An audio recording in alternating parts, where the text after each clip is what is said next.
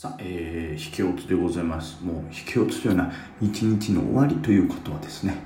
えー、意味するものとしましょう、もうね。いや、というわけで、えー、金曜日のね、夜深夜ですかね、配信をしていましたけど、まあそのまま先物もやりつつ、まあ私、あの逆差し寝をして寝てしまってましたけども、まあ引けにかけてしっかりと上がってるということでね、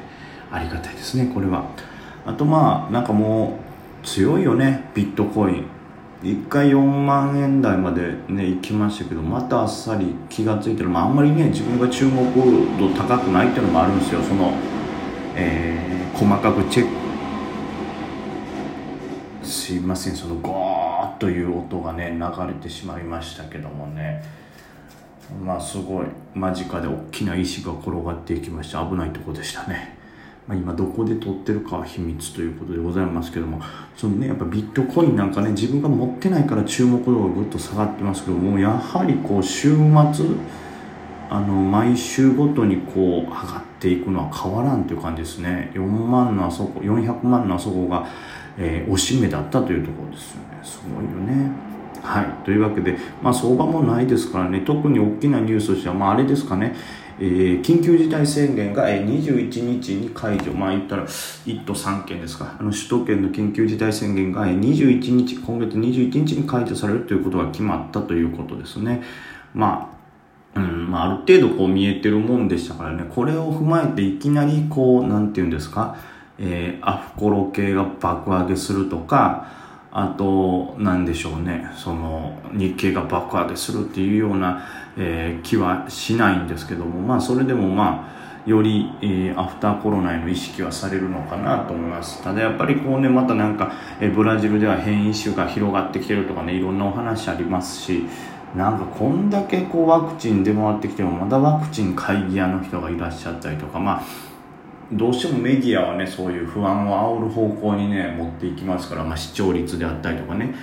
PV 撮れるんで不安を煽る方に持っていきますから仕方ないのかなと思いますけどそういうのを見てると世の中にはどうしても何て言うんですかこうワクチンが怖いっていう論も出たりとかあとはこのワクチン足りないんじゃないかなみたいな話が出たりとかちゃんと輸入できないんじゃないかなみたいな話も出たりでね、まあ、そういうのが邪魔になってそう簡単にスルスル上がるってわけでもないんでしょうけどもまあまあアフターコロナ関連にはゆっくりと流れていくのかなということはより決定ついたかなと思いますね。でワクチンの方もとりあえず6月までに1億回分は確保できたみたいなことですからまあこれだけあればはい。まあまあ感染っていうのは被害はねだいぶ抑えられるんじゃないかなと思っております。まあねオリンピックもやっぱ夏にどういう形かは分からんけどとにかくやるという感じではありますから。ただそれが観客が入るのか観客が入らないかによって上がる企業上がらない企業っていうのが出てくると思うんで、まあ、どちらも意識したトレードっていうのは大事かなと、まあ、逆に言ったら観客を入れないことを想定している部分もありますから確定じゃないですけど想定している分その観客がいっぱい入る実際にお客さんを入れた時に、えーまあ、必要なものだったりが出てくると。でそれが、えー、提供できる銘柄っていうんですかね。観客を入れた時に、えー、盛り上がる銘柄っていうのはちょっと、えー、無観客の可能性が残ってる分鈍いのかなという。で、まあ、逆に言うとうまく低めで入れたら狙い目なのかなとかね、まあ、ちょっといろいろ戦略は考えておりますけども。でついにですねちょっとね長らくこのラジオでもねあのコメントで紹介していただいたねあのチャートとかをいっぱい羅列してあるような、えー、まあ、本なら読みたいかなみたいな。投資の本をね僕はほとんど読んできてないですから。でまあなんかね3冊ぐらいツイッターに買ったよとは載せたんですけども1冊も途中までの時点でまあこんなもんかと思って読むのやめちゃったりとかもしてるんで、はい、そんな中でまあチャートがいっぱい載っててねテクニカルについてバッて書いてる本ならいいかなみたいなんで一回このねラジオのコメントでいただいた本があるんでそれをまず1個買ったのとあとはそのテクニカルメインの本をちょっと2冊ぐらい買ったんでまたちょっとその辺は読んでみたいと思いますがちょっとこの明日がね、えー、僕あの心霊スポットの島でねキャンプをするということなんでね、えー、まあ、受け取れるのが月曜日の夕方以降になるかなと思うんでまた呼んでねなんか僕の中で発見とかがあればねお伝えしたいとは思います。さて、えー、じゃあ質問回答いきましょうかね、えこっからかな。えー、胃潰瘍治りかけの俳優志望さんですね、えー、梅木さん、オツチェンコザンス、オッチェンコザンス、えー、忙しさがなくなったので、足からデイトレできそうでワクワクですと。えー、質問なのですが、梅木さんが足から30万円から1億円に増やすというチャレンジを始めるとしたら、今の試合やテーマ性を考慮した上でどういったトレードをしますかと。まあ、ざっくりした質問ですみませんと。であとは TVer 見ました。あ、家事野郎ですかね。えー、本当に床に座ってトレードしているようでびっくりしました。そう、まあ、椅子の方が楽なんですかね。あんまわかんないですけど、僕もともとこう実家がね、和室しかなくてですね、椅子に座るっていう文化がなかったんでね、まあ、圧倒的に床、床の方が安心感ない。だって椅子座っててさ、例えばなんかふっとこう意識飛んだりとかねなんかすごい下落くらってあもうあかんと思ってこうあーんってなったらバランス崩しそのまま椅子ちょん滑って転がって頭打って死ぬかもしれないでしょ？そういうなんか怖さをずっとこうリスクをより多く抱えてトレードしてるっていうのが椅子トレードだと思うんで床の方がね倒れたところで落差ないからまあ死ぬ心配もないでしょうしと思って床ねずっと座ってますけどめちゃくちゃじなんやろ椅子に座った方が楽とかあったらねまたちょっと 椅子トレードも考えたいんですけどどうなんでしょうね、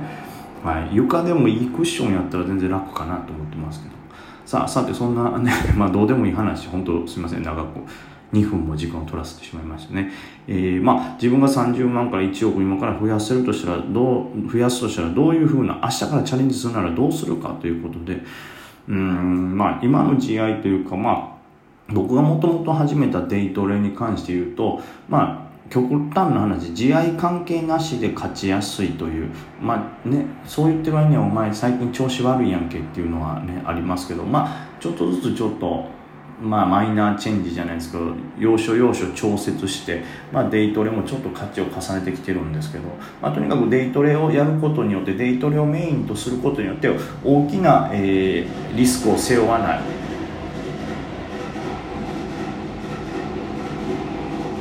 すいません。すごいね。ガチャンガチャンガチャンガチャンって今大きなプラレールが僕のそばを通ってしまってね、えー、騒音になってすいません。えっ、ー、とですねまあ改めてですねそのどうするかというとこですけど、まあ、デイトレを選んだっていうのはその持ち越すことによって大きな下落リスクをねうかかってしまうのをデイトレにすることで避けるとか持ち越しの間に夜間何かあってすごい下落して逃げれないまま食らうということをなくすという意味でデイトレにしてたりとか、まあ、結局今の相場になっても、えー、スイング系の銘柄を見直してデイにねより集中して、はい、コツコツやればまあ全然あの取れる幅っていうのはちょっと今調整によってちょっとちっちゃくなってますけどやっぱりデイではしっかり勝てる勝率高いなと思いますんでデイトレという手法はもちろん変わらないですね。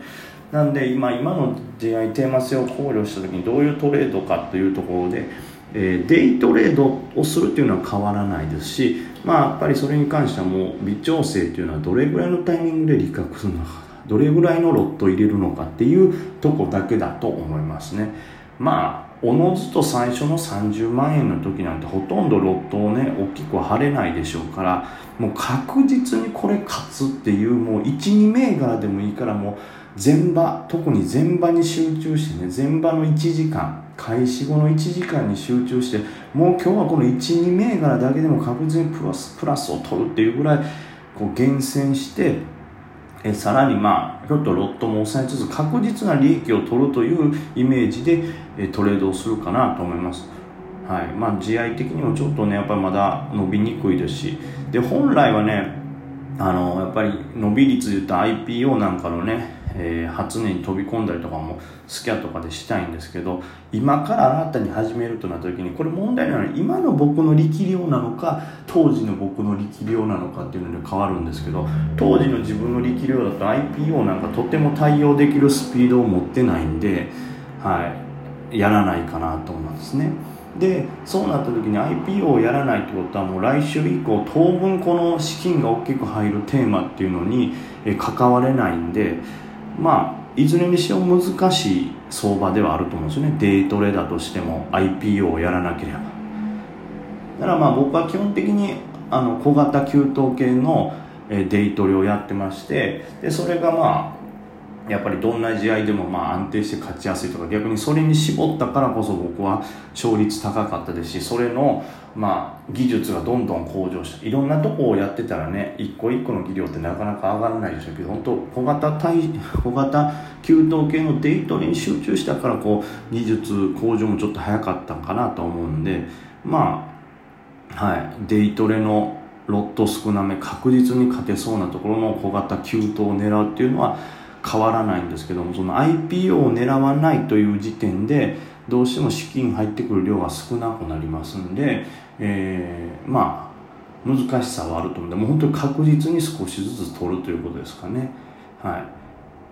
まあそんなところでしょうか。テーマ性としてはね難しいと思います。やっぱりこのえー、と何ですか緊急宣時代宣言明けとかも見据えることを考えたらアフターコロナ系とかがね盛り上がってきたりするのかなと思いますけどアフターコロナ系ってやっぱこれから先を見据えてじじわじわ変われていったりすると思うんでなかなか小型急騰にはなりづらいと思いますしどうしても IPO っていう大きなテーマがあったらそっちに目が移ったりでとりあえず資金が分散しちゃうと思うんではい。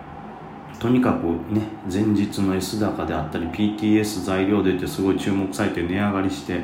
注目度高そうな小型株をちょっとロット少なめでいいんで確実に勝てるように全場にトレードするということを、まあ、僕なら目指すかなと思います。さあ続いての質問ですけどちょっと質問がねえっとちょっと、え、文章がたくさんあるんで、えー、次のね、え、ラジオでちょっと読ませていただきたいと思います。ありがとうございます。